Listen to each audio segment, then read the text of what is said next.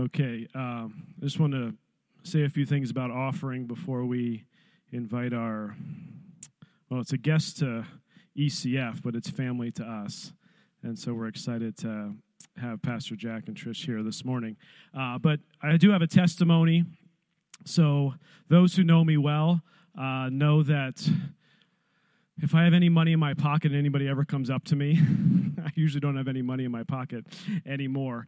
And I just, I love to give. I love to give, give, give, give, give. And somebody showed up at the Rose Center on Wednesday. I think it was Wednesday.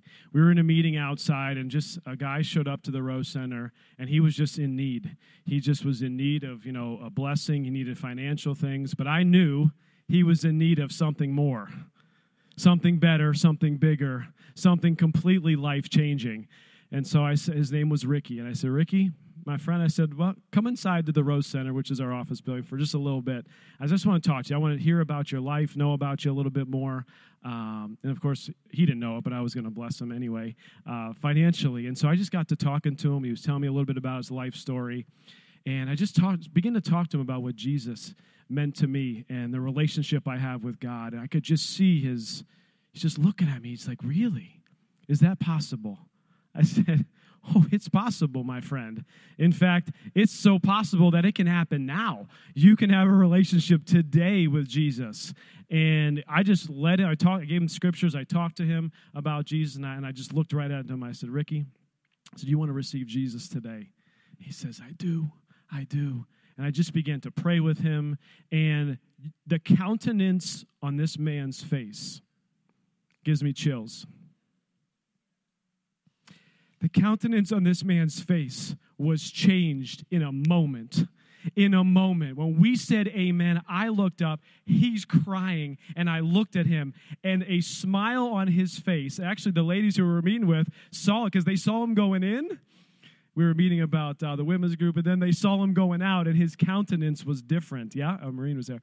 Countenance was different on the way out, and he experienced. I gave him a devotional, and he was leaving town. He was going somewhere else. So pray for Ricky, okay?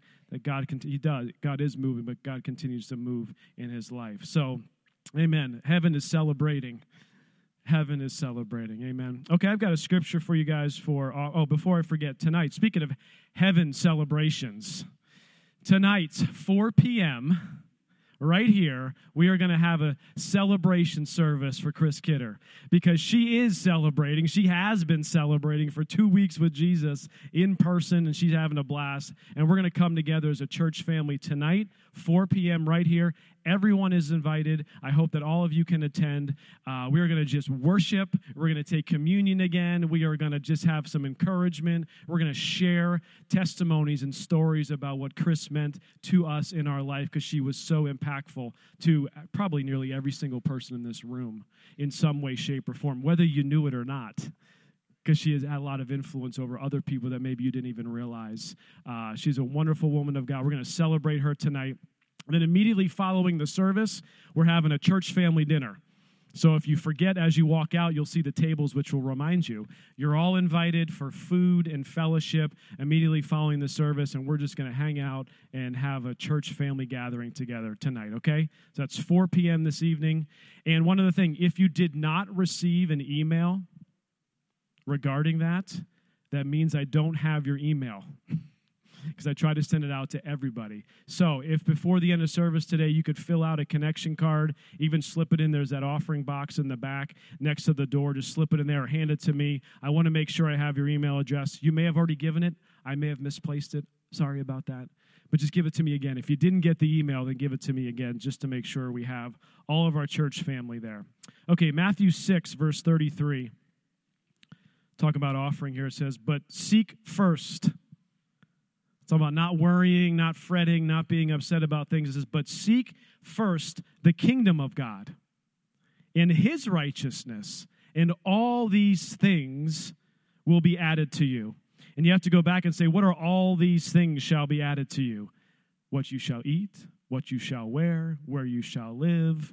And you can extrapolate to the job that you have or the job that's going to come, what's going to happen in your future, any way, shape, or form, stuff about your kids, stuff about your parents, all of it. Seek first his kingdom and his righteousness. And when we do that with our tithes and our offerings and our finances, but when we do that in every area of our life, every area of our life, all these things end up being added to us. Amen. What a glorious verse for us. Let's pray over our offering. Then I'm going to introduce our, our speakers today. Heavenly Father, I just thank you, Lord, for every gift, every giver. Father, I thank you, Lord, that you just pay every bill and you take care of every need. And Lord, our goal was to seek first your kingdom and your righteousness. And we thank you that you are our provider, that you use jobs and you use other things in this world, but you truly are our provider. We thank you that you are that to us. In your precious name we pray. Amen. Amen. Okay, we want to introduce family to us at some point, for sure to be family to all of us here at ECF. So before we have Pastor Jack come up to share with us, um, I just want to tell you a tiny little story so that you understand the heart of the of the man that we love that we've brought here to share with you. Um, at EC, not at ECF, this is ECF, at NC4, growing up, it was um, there was a spirit of freedom there. There was a spirit of celebration and worship. And there was one service when I was we were all dancing. People were just dancing up front. People come up to dance. And I was dancing with um, Jack and Trish's daughter, Kristen, and probably a whole group of girls, and we're dancing. And we're dancing, you know, in worship. We're teenagers. And one woman wasn't worshiping, she was paying attention to our dancing, apparently. And um, she came up behind me and Kristen, and she came between us and she put her arm around each side of us. And she said, uh, Young ladies, I don't think it's right that you're shaking your butt in church. I don't think that that's appropriate, that you're shaking your tush in church. And but we were just kind of taken back because we were worshiping. I, I mean, we weren't worshiping, you know, like inappropriately. We were worshiping, we were dancing. And I sat down, you know, worship ended, and I sat down. And um, at this point, just in my life, there were just shackles of legalism on me. I'm trying to figure out God. I'm trying to figure out what it even means to be loved at all, let alone, you know, loved by the creator of the universe. I'm trying to figure these things out. Um, but I sit down and I, I carry this kind of shame, like I must have been doing something wrong. And immediately after after worship, you know, Pastor Jack gets up and he just he just addresses it right then and there. He said, "You know, I want to say something. I want to say something. If our young people are here and if they're worshiping Jesus here with us in this family, in this body, if they're worshiping, I would rather have them shaking their butt here in worship of the King than out there in the world." And I just sat there and just the shame just someone in authority stood up for me Someone in authority showed me what relationship is and thought the best of me. And it brought freedom, it ministered freedom. So, as we introduce Pastor Jack, he's the real deal. He's a kingdom man. And he probably hates that I'm doing all this, but I don't care. I don't care. It's who he is. We want you guys to know who he is. He's just he's just going to come up here and he's going to pour out into us and I'm excited. So well, I don't think I can do better than that. That's it. Come on up. We love you.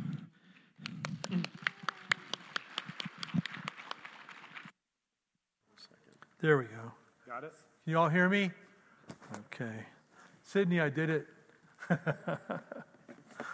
well, gee, it's kind of interesting. Uh, I was trying to remember who that lady was. and I, you know how when you're a pastor, you know your sheep. I think I know who it was, without knowing who it was. Anyway, so, um, well, good morning, everybody. It's just such a joy to, to be here with all of you. Uh, my name's Jack, as they said, and this is my wife, Trish. Trish, would you come up here a second? You have a word, right? You feel, is that okay, Pastor J- Jason? Yep. So, there you go. All right. Um, so our resume is kind of like this. We, we uh, as, as uh, Jason and Liz said, we had the privilege of pastoring them from the time, gee, from which they were toddlers. And I think I officiated at your marriage. I remember that. And so, what a, what a great journey to see what God's done, to look and see what God's done. Um, Uh, Trish and I have been married for 50 years. About two weeks ago, we celebrated our 50th. And, yeah. And, uh, and, uh, man, and, and of course, it was all my doing, right? You know, so. Uh, so we've been in ministry for over 40 years, and uh, we have four married kids who have long flown the nest, and we have 12 grandchildren. And almost all of them have a, a relationship with the Lord to varying degrees as kids go. And uh, I, I, you know, more than seminary, more than all the rest of it, the ministry, that's probably I'm too close to you. The, the, the, idea of family and ministry tells more about people's lives than all the degrees and all of the, the other kinds of things.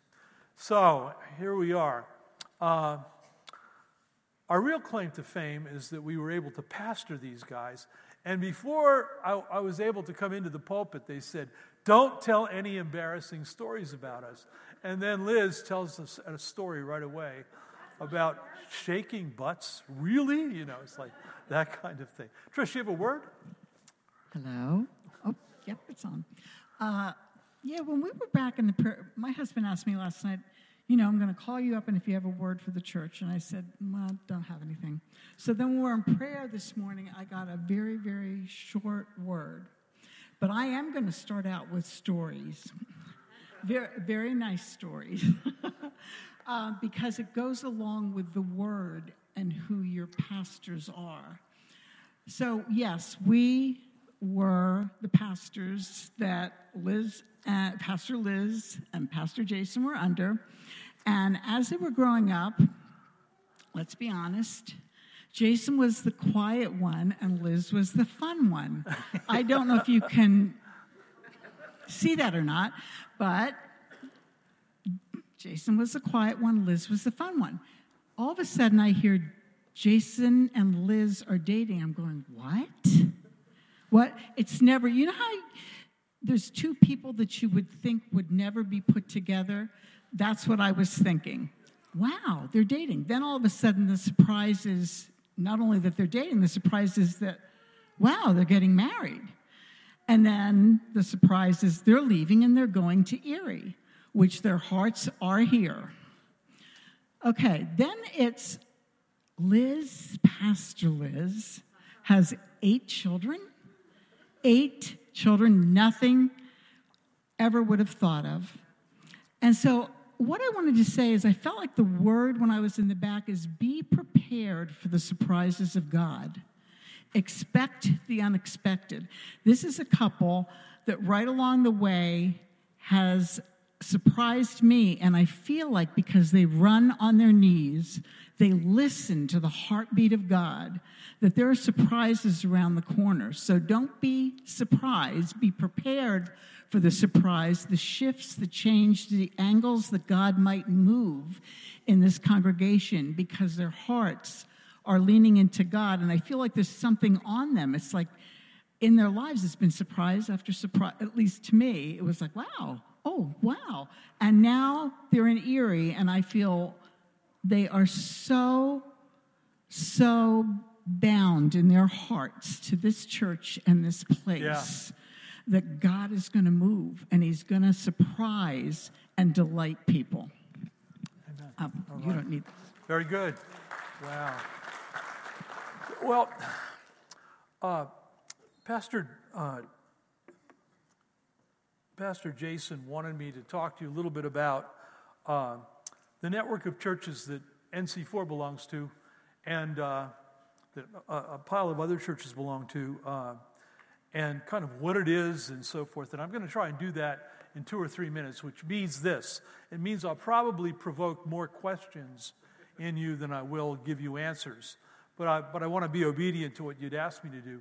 So, a, a number of years ago, uh, uh I'm going to say 40 years ago, uh, instead of denominations, different networks of churches, apostolic networks of churches, began to crop up. Some of the more famous ones were the Vineyard and uh, Sovereign Grace, and you, you probably heard some of the Rhema, some of the different, uh, and you guys have been uh, involved with Rhema for years. They're all great networks, all have a little bit of a different distinctives. They all have a little bit of uh, uh, different ways of doing things. But the point is, is the, the idea that whereas we believe in the network that I function in is called One Focus and is based in Virginia Beach. Our flagship church is right across from Regent University. And uh, the uh, apostolic leader's name is Dan Backens. Uh, and uh, I'm on the apostolic team with him, along with a guy by the name of Merle Shank, who's from uh, Harrisonburg, Virginia. Uh, but with all of these networks, the, the underlying principle is this is that whereas we, unlike denominations, we, we agree that every church should be, in some sense, independent. In other words, every church needs to, to uh, have its own governance, and the governance of that church stops with that church. Are you following me here?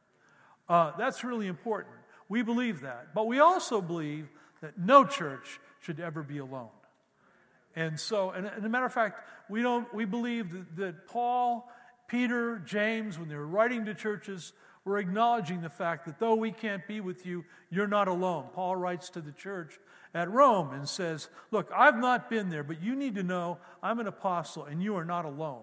And let me tell you about what, the things you're facing. When Paul writes to the church at Corinth, he says, Look, you, you know, you have many teachers, and there's all kinds of division and nonsense going on at Corinth, and to which the, the, the first, uh, first Corinthian letter was written. Paul says, You know, you've got all these problems and so forth, but you need to know this you have not many fathers. And so, uh, and Paul wasn't saying he was the only father, but he says he was a father to that church because he planted that church. And the, and the, the, the examples go on and on and on uh, through the Catholic epistles, through John, James, Peter, and so forth. So, this thing called One Focus is a, a partnering of churches whose mission, our mission is uh, to advance life giving churches throughout the world, to advance life giving churches throughout the world. But watch this with humility and with grace. There, that's the way we want to do this thing. So, the One Focus Network is a partnering group of churches that plants churches. We like to help healthy churches grow. Uh, we like to revitalize declining churches and develop pastors and leaders. You know, there are churches dying all over the, the nation right now. Uh, small churches that, that can't kind of find their way. One of the things we like to do is involve ourselves with those churches in a way that we can see them revitalized, if that's at all possible. So we exist for the purpose of exalting Jesus in every tongue, every tribe, and every nation. Um, we're relatively new. Uh, the, the network that I was involved, I'm sorry, I was the apostolic leader of when uh, Jason and Liz were with us, was called Grace Network. And that was churches primarily in the Virginia area and, and Pennsylvania. But we uh, shut down that network, if you will, that's possible. Not really. What we did is we, we, we transitioned it and joined with another network called New Life in Virginia Beach. And we formed this new network uh, called One Focus in 2017. Since then, we've been involved in planting churches in West Africa, in Haiti, uh, and, and, then COVID hit. Well, you know, it kind of like put everything on, on hold, but, it, but it's been a great journey. Uh, uh, uh, one Focus uh, has relationships with other similar networks. Uh, there's a network in, in, based in England called Ground Level, and we're partners with Ground Level. Ground Level works into Europe, out of, uh, out of England. We're partners with the TCN network, which is based in Pretoria, South Africa. We work into uh, Zimbabwe, into Cameroon. Uh, and then there's the O2 network in Denton, Texas, and, uh, and the Destiny network, which is based in Oklahoma City. So, uh, what we're about is partnering together, supporting one another. But watch this, and it's really important. It's all based in relationship. So, whereas denominations have sought in the past, and I'm please, if, if you have a heart for a denomination, I'm not taking a shot here. We're just kind of seeing life a little differently. Uh, so, whereas denominations tend to want their churches to relate to a formal structure and a hierarchy. Uh, and one focus, we like to believe that the Holy Spirit's going to forge relationships. And as the Holy Spirit uh, forges those relationships with one another, the Holy Spirit will also show us how to structure them. So there is always an institutional dimension to this, but, but that's not what we're after. We're after relationship. And so uh, I've been involved in, in uh, a network where we've really sought relationship with churches and unity with other churches over the course of uh, uh, last 30 years.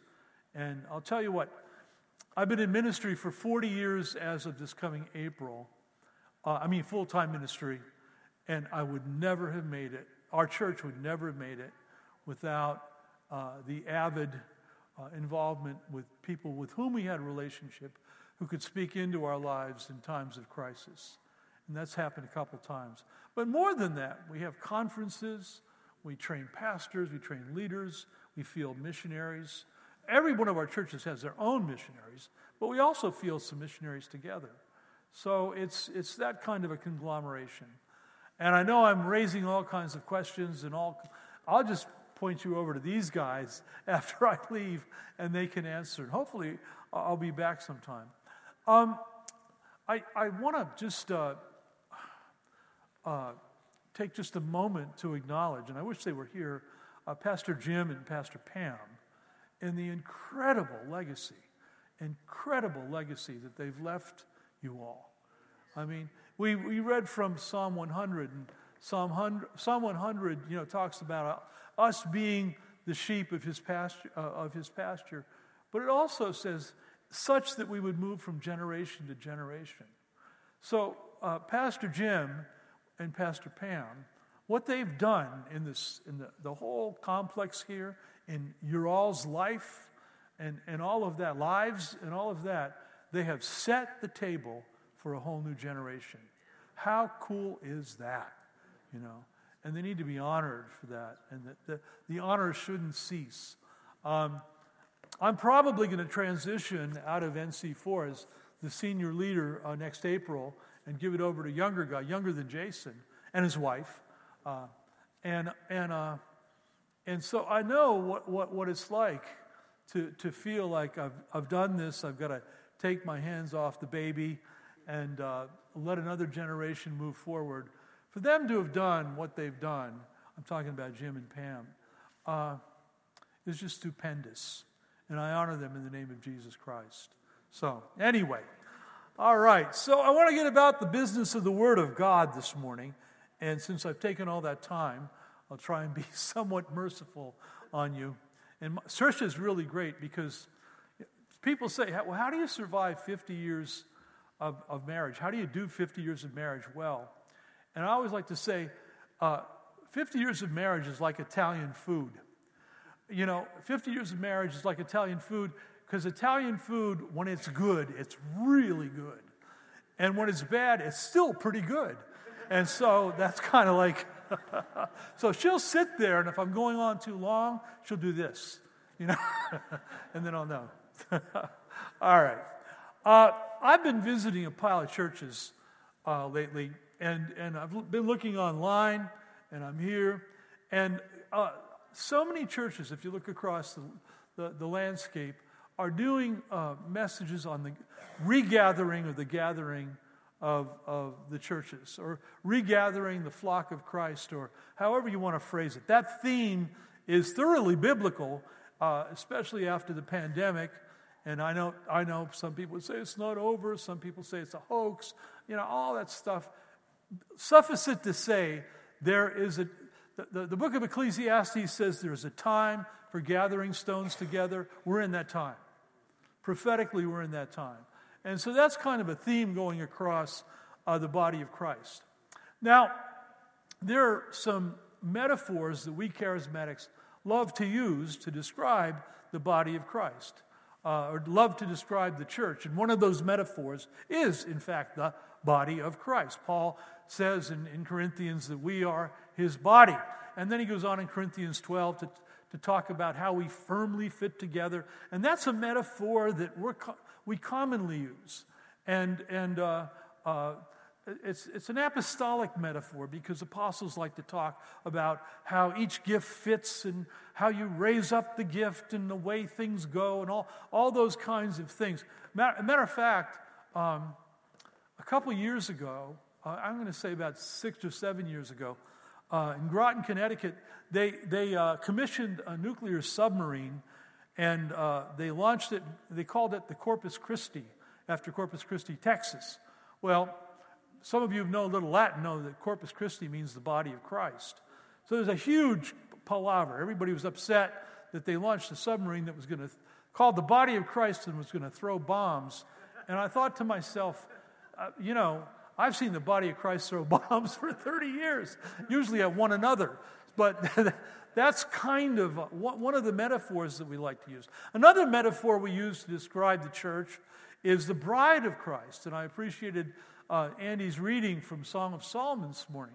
The bride of Christ is that, that that's worship leaders love uh, uh, the, the metaphor of the bride of Christ because it's that flush of romantic excitement uh, that has to do with, with a bride and a groom. Jesus being the groom and y'all being the bride, us being the bride.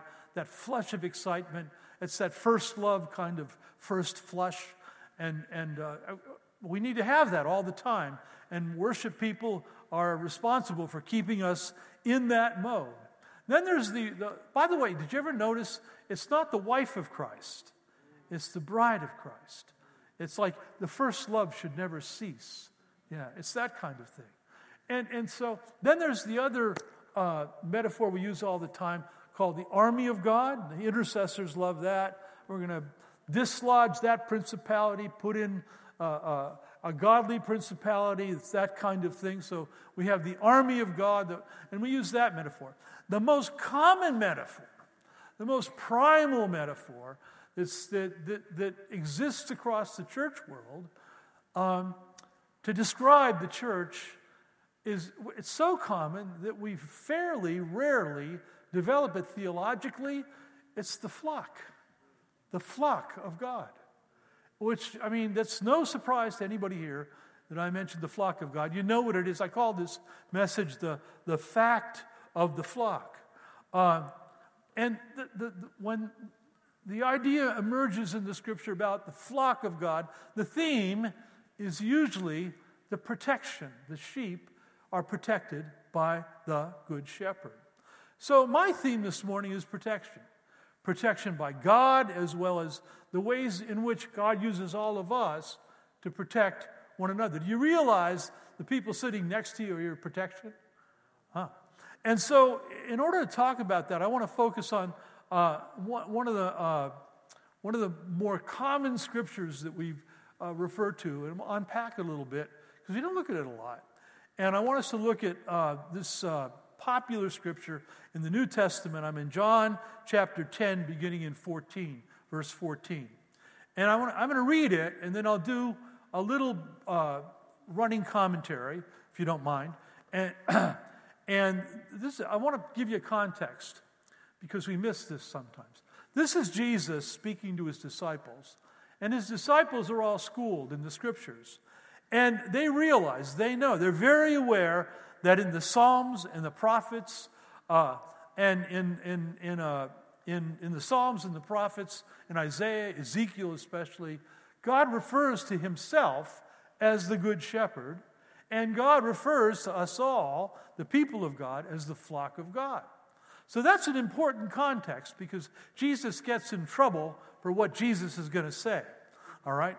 Uh, and this was, by the way, this, is a, this was common knowledge in Israel at the time. The priests at the regional shrines, like Gilgal and Shiloh and places like that, understood that the people who came there to worship, because everybody couldn't get to the temple in Jerusalem all the time, they realized those priests called the people who came there the flock of God. They're flocks. The rabbis at the synagogues understood their, their people to be their flocks.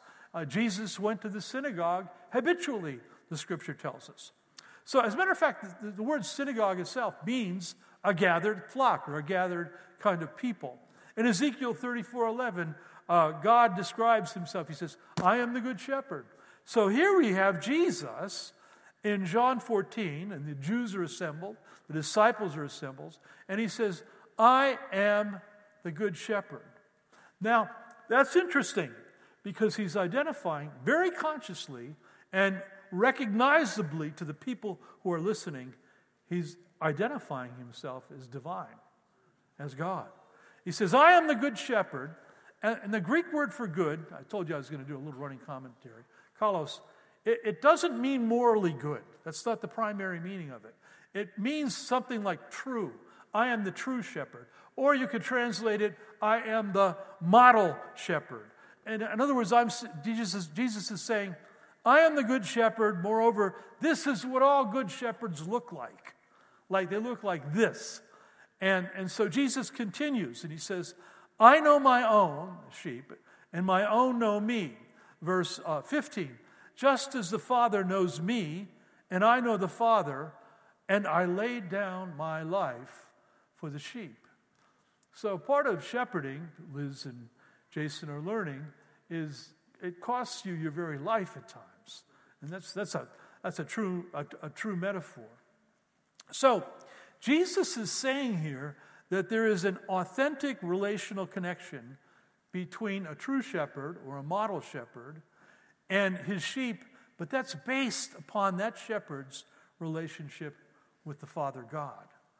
And um, more, more than that, the protection of the sheep is worthy of our lives. For those of you who are in pastoral ministry here, because we're taught, I mean, pastoral ministry is bigger than the pastor. You realize that. I met a couple home group leaders and so forth. Pastoral ministry is bigger than the pastor. Verse 17. For this reason, the Father loves me, Jesus says, because I lay down my life that I may take it up again. And no one takes it from me, but I lay it down of my own accord, and I have authority to lay it down, and I have authority to take it up again. And this is the charge that I've received from my Father. Verse 19. Watch this. This is interesting. There was a, a, then a division among the Jews because of these words. And many of them said, Watch this. He has a demon. Huh? He has a demon. And others said, He's insane. Why listen to him? Well, I asked myself, those are, are fairly, you know, benign kind of words that Jesus is saying there. Like, why is everyone so upset? And I believe it's because Jesus said, I am the good shepherd. I am the model shepherd. I am the true shepherd.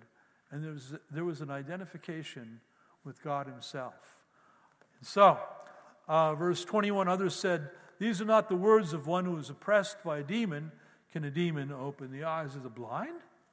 So, gang, uh, the image of Jesus as the Good Shepherd is like entrenched in Christian art. You realize that, you know. Trish and I, uh, a couple years ago, two years ago, we were in the catacombs in Rome, first century, first century paintings and drawings in each of the catacombal kind of sar- sarcophagi that are in underground. And, and the theme of the Good Shepherd kept coming up again, again. The shepherd with his flock, the shepherd with his flock. The only unusual thing about it was, was uh, every place we saw in the catacombs, Jesus represented, uh, he was beardless, which I never figured out why. This is first century stuff. And you know, I, I'm, I don't know, are like resurrected people clean shaven? Is that the deal? Sorry, sorry, Jason. Anyway, all right. Uh, more than that, uh, the fact is that the, the word for shepherd here in, in, in Greek also is the word for pastor. Do most of you realize that? Like in Ephesians, when it says he has given some to be uh, apostles, po- apostles, prophets, pastors. The word pastor there is the same word here, and it means shepherd. Uh, we get the word pastor from the Latin of this, which is pastora, but it's the same word. A, a pastor is a shepherd. Uh, there's a gal by the name of Gail O'Day, it's a great teacher I like. She says this The images of Jesus as the good shepherd at the gate are, watch this, intensely relational.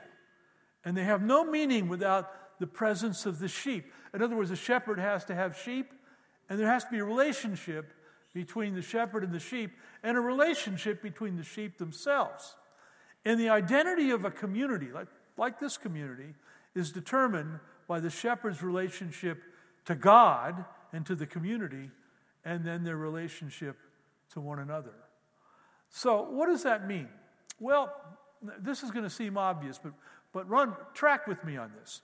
An individual sheep does not a shepherd make. In other words, a flock defines the fact of whether or not there's a shepherd.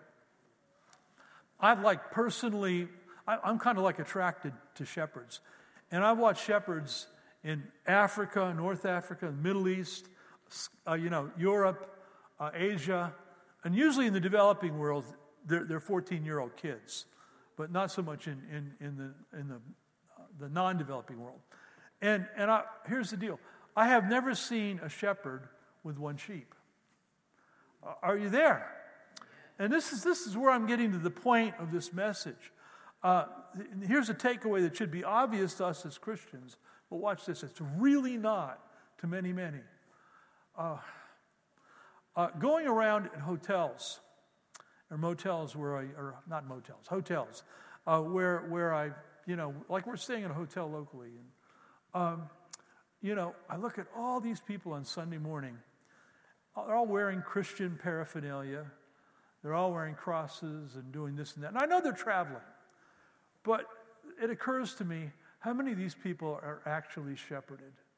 And how many of these people are in a flock? Across the developing world, not in, uh, and across the, de- the developing world, this is not a problem. In the West, Canada, US, Europe, there are so many shepherdless sheep if we understand the statistics of Barna. It's amazing. And as we come out of the pandemic, the Lord's kind of done something in me to put these people on my heart.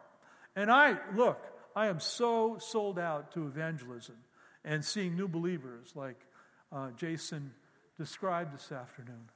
But whereas as a shepherd or even as a, a brother in Christ, uh, my inclination in, in, years past has been to talk to somebody and say, Oh, what church do you go to? And they, they say, Well, you know, I believe that the church is everywhere. And, you know, we can go to Starbucks and have coffee, and that's church.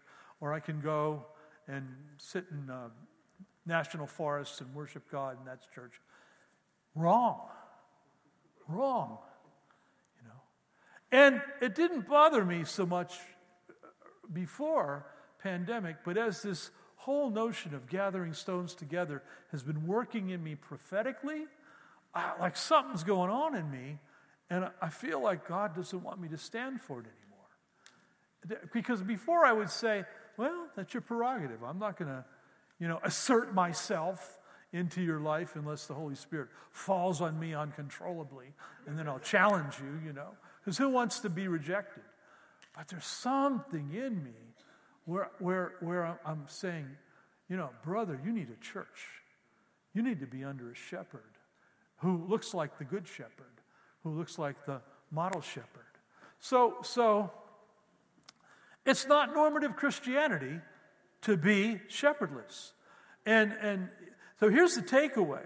By definition, a believer who refuses to flock with other believers is a believer who refuses a shepherd and the protection that the shepherd and his flock affords them. Can, can I say that?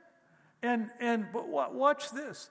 Uh, watch this. Jesus says, when, both in Matthew and Mark, when he sees the multitudes, and he says, he says, well, he saw the crowds, he had compassion for them because they were harassed and they were helpless like sheep without a shepherd. And uh, the word harassed there uh, means um, it means irritated, angry, affronted, it means depressed. Have you seen people like this?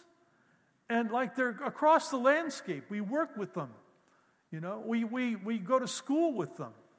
And, and but here's the interesting thing the word for, for, for helpless is the word, it means to be in a stupor.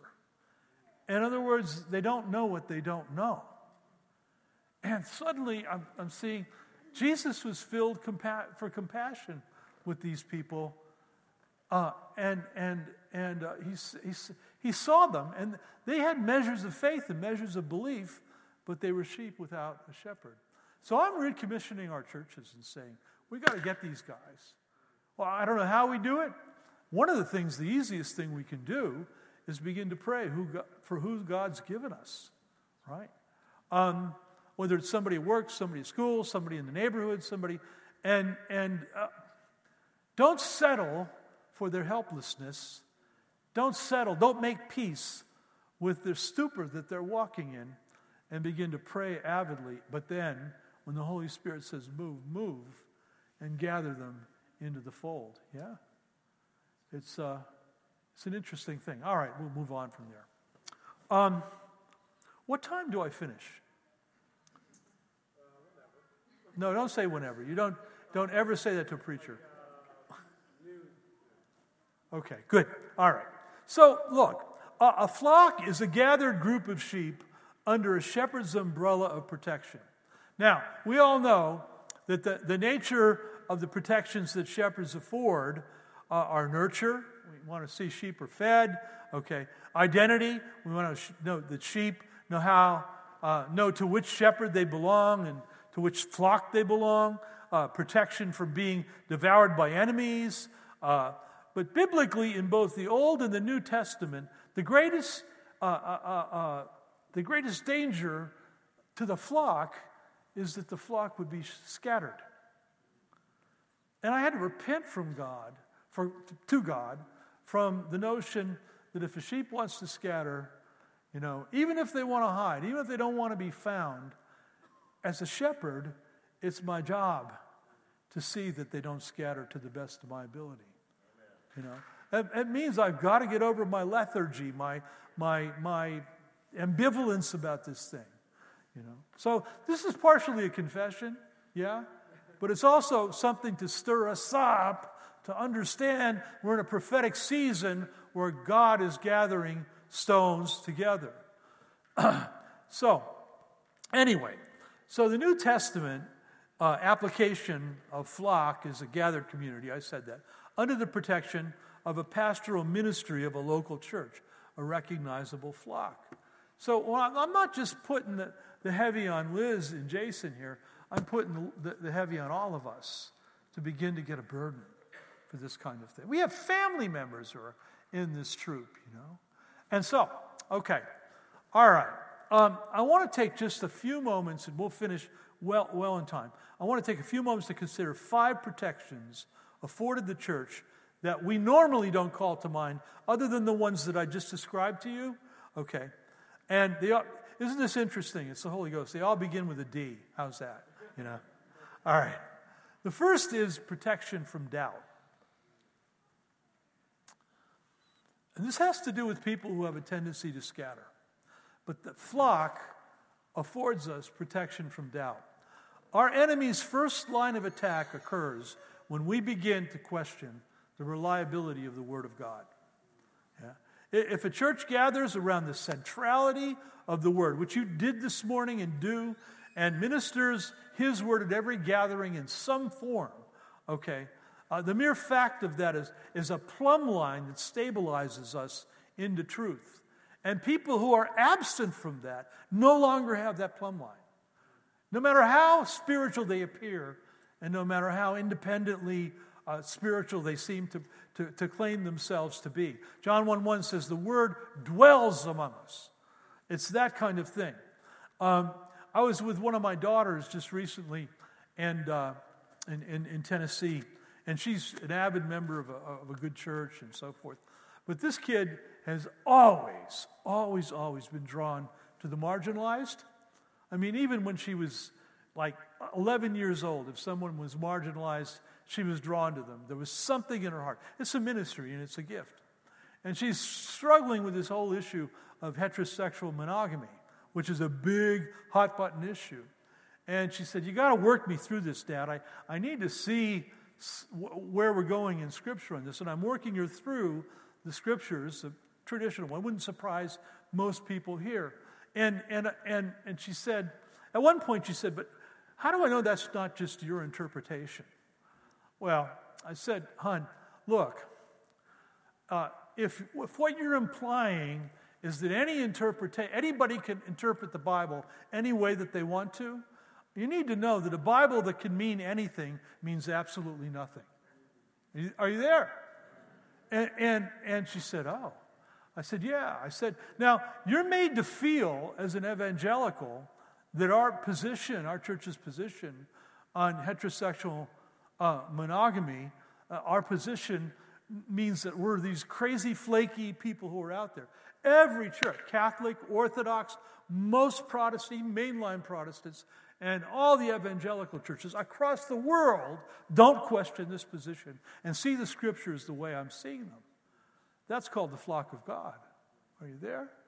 In other words, there, there's a tremendous stability in that, despite the fact that the media and the, the, the meritocracy would like to make us all think otherwise, like we're nutcases. Or am I the only one who sees that? Yeah? Right? And, and so, so if you isolate yourself from, if I isolate myself from you and this congregation and the centrality of the word that's here this morning and to be at the, the uh, memorial this afternoon and at the dinner across the dinner table, the centrality of the word, sooner or later, truth leaks. Sooner or later, the church looks bad. Sooner or later, we can be made to look tarnished. Are you there? So, one of the things we do by flocking and drawing other people into our flock is this idea protection from doubt. Second is protection from deception. Uh, because I deal with international leaders and leaders uh, that are, that are uh, that lead large organizations, sometimes large churches, some of the structures of those churches provide for their shepherds themselves not to be flocked. What am I saying? There's no one within the local uh, uh arena who can challenge the, the, the, the, moral behavior or, or even the attitudes of the local shepherd. And I, you look, you, no, no shepherd wants somebody in their congregation walking around with a clipboard. That's not what I'm talking about. But I'm talking about like there's a there's been some. Have you noticed the number of major ministries that have gone down the tubes this last two years? It's frightening. But if you trace out all of these things, and I've involved, been involved in some of these, these debacles, there was always a, a shepherd who himself or herself was flockless. Are you there? disengaged from any sense of fellowship, koinonia, community that could challenge him. So we have a major international league leader that I love and has written so many good things and godly things who ends up falling uh, into uh, uh, immorality. But watch this. I mean, he bought massage parlors, and under the under the rubric that they were therapeutic, right? And I just think, is it just me? Because where I pastor, if I bought a massage parlor, I can't know, apart from the fact that Trisha would relieve me of a few body parts, uh, I, I, I, I can't, I can't uh, tell you how many people would say, What are you doing, Jack? Is your, your, your head screwed on straight here? You know, that kind of thing. Uh, so we need to, in the churches to beware of, of individuals or, or, or shepherds or anybody, whether it's a sheep or a shepherd, who, who can't be addressed uh, uh, as, a, you know, as a member of a flock, even shepherds themselves. Um, oh boy. Um, here's, here's a thought. Follow me here, track with me here. Adam and Eve, right? Uh, so Eve eats the fruit but the scripture clearly says in Genesis 3 that Adam was with her as she offered it to him. So when Eve took the fruit and ate of it under the temptation of the enemy, Adam had refused to flock with her. He had refused the commission to act as her husband and as her oversight and watched her sin and then participated in the sin himself. And only then that's when the fall occurred. Are you there?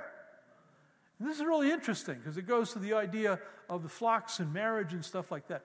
A number of years back, like when I was earlier in ministry, uh, there was a gal who was, she was in the prophetic side of things who was, you know, demanding an awful lot of my attention. I mean, making uh, appointments after appointments to meet with me and this and that. And Trish was saying, hey, this is, has to stop. And I'm saying to myself, okay, I'm young, but I'm trying to work this out. It, it seemed as if when she came, she was asking for legitimate care. And I knew my own heart, and Tricia knew my heart. I had, there was no soul tie, nothing like that was going on. There was nothing uh, dicey going on with this relationship. And so I was trying to figure out why I should say no when that wasn't present. And I was working this through, and Trish was praying, and she received something from the Lord and came to me. She says, Here's the deal. Here's the deal, Grub. She calls me Grubby. God calls me Grubby too. But anyway, so she says, Here's the deal. I know there's nothing in your heart here that's unseemly. All right? So I get that. She, she said this, but I sense in the Spirit when you two are together, she's receiving something from you that belongs to me. I went, Whew. okay. I don't know what that means, but I get it. and it stopped. See, that's, that's protection, right? That's protection from deception, okay? So we have, uh, uh, I could go on and on about that. So we have protection from doubt, protection from deception. The third D is, perce- this is big, protection from disorientation. And this goes to the issue of identity, all right? Um, my identity with Jesus, but my identity with y'all, yeah? And so each, I have to remember, I'm not in Virginia, I don't have to say y'all. I say protection, uh, protection, I, I, don't call you y'all. Up here I call you Ewans. No, uses, use, use guys. Okay, there you go. Each week, when I gather with the body of Christ, happened this morning, and worship in the presence of the Holy Spirit, God reorients me. Okay, it's like He puts me in my moral, spiritual compass again. It's so important that we gather together and worship. God, re- he, he positions me in the kingdom so that I know who I really am, okay, in Christ, and I also know to whom I belong. I don't know you guys really well and you gals really well. It's my first time here on a Sunday. I've been here before other days, but when I was worshiping with you, with you youans or you all or yous, when I was worshiping, I knew I belonged to you. Yeah? And, and this is a fascinating kind of thing. Jesus said, I know my own, and my own know me, just as the Father knows me, and, and, and, and, uh, and I know the Father, and I lay down my life for the sheep. I was in Tennessee to do this anniversary celebration, and it was just crazy. I couldn't get to church. Usually, if I'm, I'm away, I still get to church. And, and it was three weeks I wasn't with the body of Christ. Even though it was with my family and we did some praying and stuff like that, it was so busy. And at the end of that, two and a half weeks in, I found myself disoriented. Isn't that interesting? I mean, I knew I wasn't right. And I walked into church that following Sunday, and when the worship, you know, when the worship band kind of pumped up and I began to experience the Holy Spirit, it was like God would, and I was there. I thought, oh, that's who I am. I, it's, are you understanding kind of like where I'm at with that? I, I did a, um, a, sabbatical about 20 years ago. I would never do another one. Four, four, four months. Anyway, I visited every church I could think of on the planet, every kind of church micro churches, Catholic churches, Orthodox churches, evangelical, mainline evangelical churches, um, Moravian churches, whatever it was. I wanted to be with the body of Christ. Now, I came away from that whole experience understanding two things. I knew the kind of church uh, that I didn't want to belong to, that I wanted to belong to the church that I belonged to, but I also knew that because of the witness of Christ, it still oriented me because they were Christians and they worshiped the living God. Not always the same way that I would have wanted, but at least I got reoriented. It, it, it's, it's that kind of thing. Uh, one, one quick story. Okay? I know, Trisha's warning me here. Have mercy on these people. So, so uh, I was in Scotland and I did a, a, a, personal retreat for a whole week a couple years ago, and I was in the Scottish Highlands, right below the Great Glen, for those of you who've been in, to Scotland. And, and uh, I was, was overlooking a huge lake called Loch Tay, and Scottish Highlands were there. And I was in a retreat center with a big picture window, big one, and it looked out over the, the highlands were right in front of me, and there were just sheep everywhere. And, uh, you know, I must have been able to see at least one or two square miles, and there are just sheep everywhere. One day, um, this, this stake body truck comes down into, into the loch and, and right out on the shore of the loch, and it's got five borderline collies in the back. And the shepherd gets out, on, on, unhooks the stake body, and those borderline collies, you know Scottish borderline collies, what they look like? Little black dogs, and they're, they're, they're crazy, nutsy. You know, they're poster children for crazy dogs. Anyway, so, so these dogs take off into the mountain, and, and there must have been five, six different flocks of sheep up there, intermingled. And those dogs, he controlled them with whistles. And those dogs went and ferreted out every sheep that belonged to that flock and brought, it, brought them down to the, to the shepherd so that they could begin to be fleeced. And I watched it and I thought, oh my gosh, this is crazy. Actually, they spray paint a little spray paint in the bellies of the sheep, iridescent, so that they can identify the flocks. Um, and they also, that, that way they know uh, what sheep are mating with what sheep, you know. And so I, I, actually said to Trish, they should do that with some people. Anyway, so I, I said, I'm starting to feel at home. You better watch me here. So, so, so, so like, uh, I mean, I, it was something to behold because they knew their shepherd and they knew the sheep that belonged to them. The sheep knew each other's sheep, even though there were other sheep there. And, and they all assembled there. And I went, Whoa, I get it, God. I get it. You know, there's a Holy Spirit forged identity, and people yearn to have that identity. All right, I've got to hurry along here. Uh, protection from disorientation, Pro- protection from division. See, sin all through Scripture is a consequence of isolation. Um, uh, isn't it interesting that you would, this is so counterintuitive. Jesus is going to go to the cross, all right? Judas is, is out there um, betraying him. He knows that the, the rest of them are going to abandon him. And now they're sleeping, and he's sweating blood. And you would think that he would be sitting there saying, Wake these guys up, God.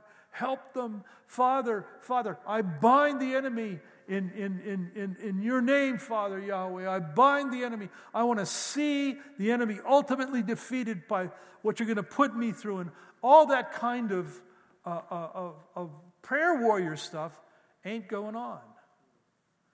You know what he says? He says, Look, if, if, I, if, if, if it's possible, deliver me from this cup, but your will be done. But then he says this I pray for them that they would be one as you and I are one. Whew. I mean, that was the burden as he was going to be crucified. I pray, that's why, and he says, I pray for them whom you, uh, for those to whom you give them, you know, or the, who are given to them. And that's us. And he says, Will you make them one as you and I are one, uh, as you and I are one, Father?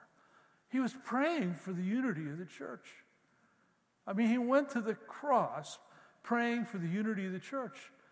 And, and, and then, but then he prays this way He says, Make them one so that the world may know that you sent me and I send them.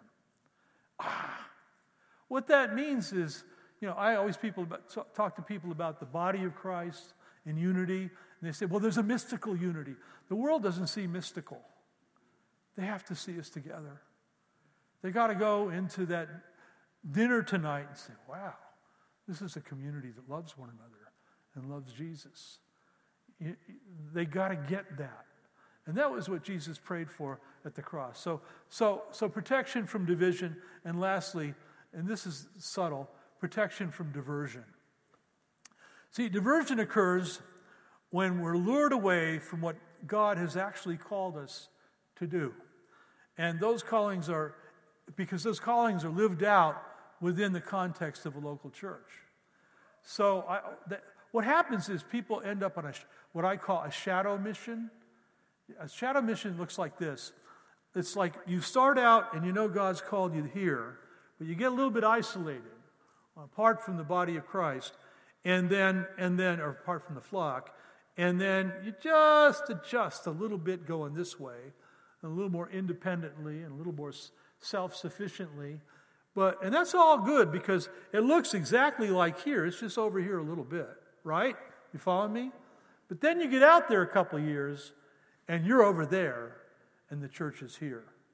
And I've seen this 40 years of pastoring, I've seen this over and over again. So the author of Hebrews, uh, eh, you know, t- Hebrews 10, uh, instructs us. He said, we all quote this. Pastors know this by heart. You know, uh, don't, don't neglect the assembling of yourselves together, as is the custom or habit of some. We, so we, we always quote that. But we don't quote the bigger part because the author of Hebrews says, let us consider, let us contemplate, let us reflect upon, let us conclude uh, how to stir up one another to love and good works, not neglecting to meet together, okay? As is the habit of some but rather doing that, encouraging one another, and all the more as you say, see the day drawing near. Now, the day is the day of the Lord. I, I get that, but uh, I'm pretty sure I'm not going to see the day of the Lord. It would be great, but it's probably not going to happen. But I will see a day in the not terribly distant future because of my age. And, and, uh, and so I am not going to neglect you guys, nor my flock. I'm going to stir up love wherever I can go. It's that kind of thing. All right. Hallelujah. Okay. Um, I'll invite the musicians to come up, or a musician, maybe. Hey, what a piano player, man. This guy's unbelievable. I was watching you. I was watching. I was watching your right hand, man. It was like the Holy Ghost was all over your right hand. Anyway, so. All right, here's what I'd like to do. Uh, if you could take out or turn on your Bibles and everybody stand up. I, I want to pray, pray, a prayer of blessing on the church. I think I have a, a bit of a prophetic word. Um, but I want to close with us together uh, reciting the 23rd Psalm. Is that okay? So if you can go the King James or the ESV in your Bibles, if you have that, or if probably a lot of you have it memorized, um, we'll say it together. Uh, as my brother plays the piano with feeling. Um, all right. Before I do that, I want to pray a blessing on uh, an apostolic blessing on this church. I want to pray a prayer of thanksgiving. Father, in the name of Jesus, I thank you for what you've engendered in this church, what you've engendered in this people by the power of your Holy Spirit. I thank you for, for Pastor Jim and Pastor Pam and the laying down of their very lives unto the origin, the genesis of this people. I pray a deep anointing of gratitude to never leave this flock for their lives.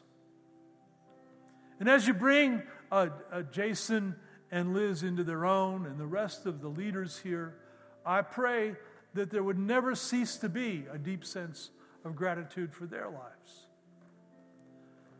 And apostolically, I speak blessing upon this people. Whew, I speak anointing upon this people. I speak grace upon this people. And I speak success upon this church. And whatever strategy, Lord, that you give them to do, whatever tactic you give them to unfold. I speak success to it.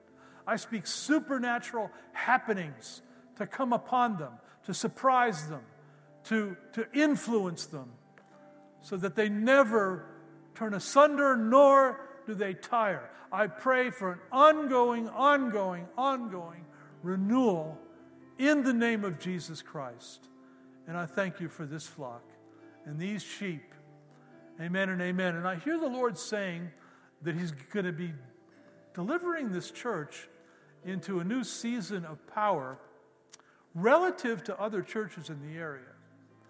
That there's going to come upon uh, Erie Christian Fellowship an anointing that is going to draw churches who have compartmentalized themselves. I keep getting the word compartments. There's a, a spirit of compartmentalization on the churches in this area. And God says, I'm going to draw them to the anointing of power that is here. And you won't be bigger than they are, God says. You won't be better than they are, but you're going to be anointed with a, a soul piercing sense of the value of the unity of the church and the value of the flock. And other churches are going to become jealous of it and want in on that anointing. God says it's going to be a graceful day for the region when that begins to be enacted, but God says, It's in my hands and I will accomplish it, says the Lord. Hallelujah. Um, okie dokie. Let's close by reading uh, the 23rd Psalm together, or reciting it for those of you who can. And we'll do it slowly so everybody can be on track. So, the Lord is my shepherd. I shall not want. He makes me lie down in green pastures. He leads me beside the still waters. He restores my soul. He leads me in paths of righteousness for his name's sake. Even though I walk through the valley of the shadow of death, I will fear no evil, for you are with me. Your rod and your staff, they comfort me. You prepare a table before me in the presence of my enemies. You anoint my head with oil, and my cup overflows. Surely goodness and mercy shall follow me all the days of my life, and I will dwell in the house of the Lord forever and ever and ever. Amen. Thank you so much for listening to me. God bless you all. It's been a real joy to be with you.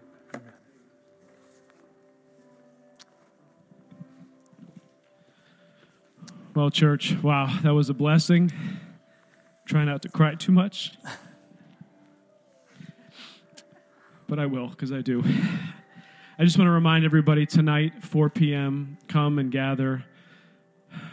Stay and eat. Let's celebrate together God's goodness, His faithfulness. I just want to read this benediction over you as we leave. Romans 15. Now may the God of patience and comfort grant you to be like minded toward one another, according to Christ Jesus, that you may with one mind and one mouth glorify the God and Father of our Lord Jesus Christ. Amen and amen. You are dismissed. I'll see you tonight.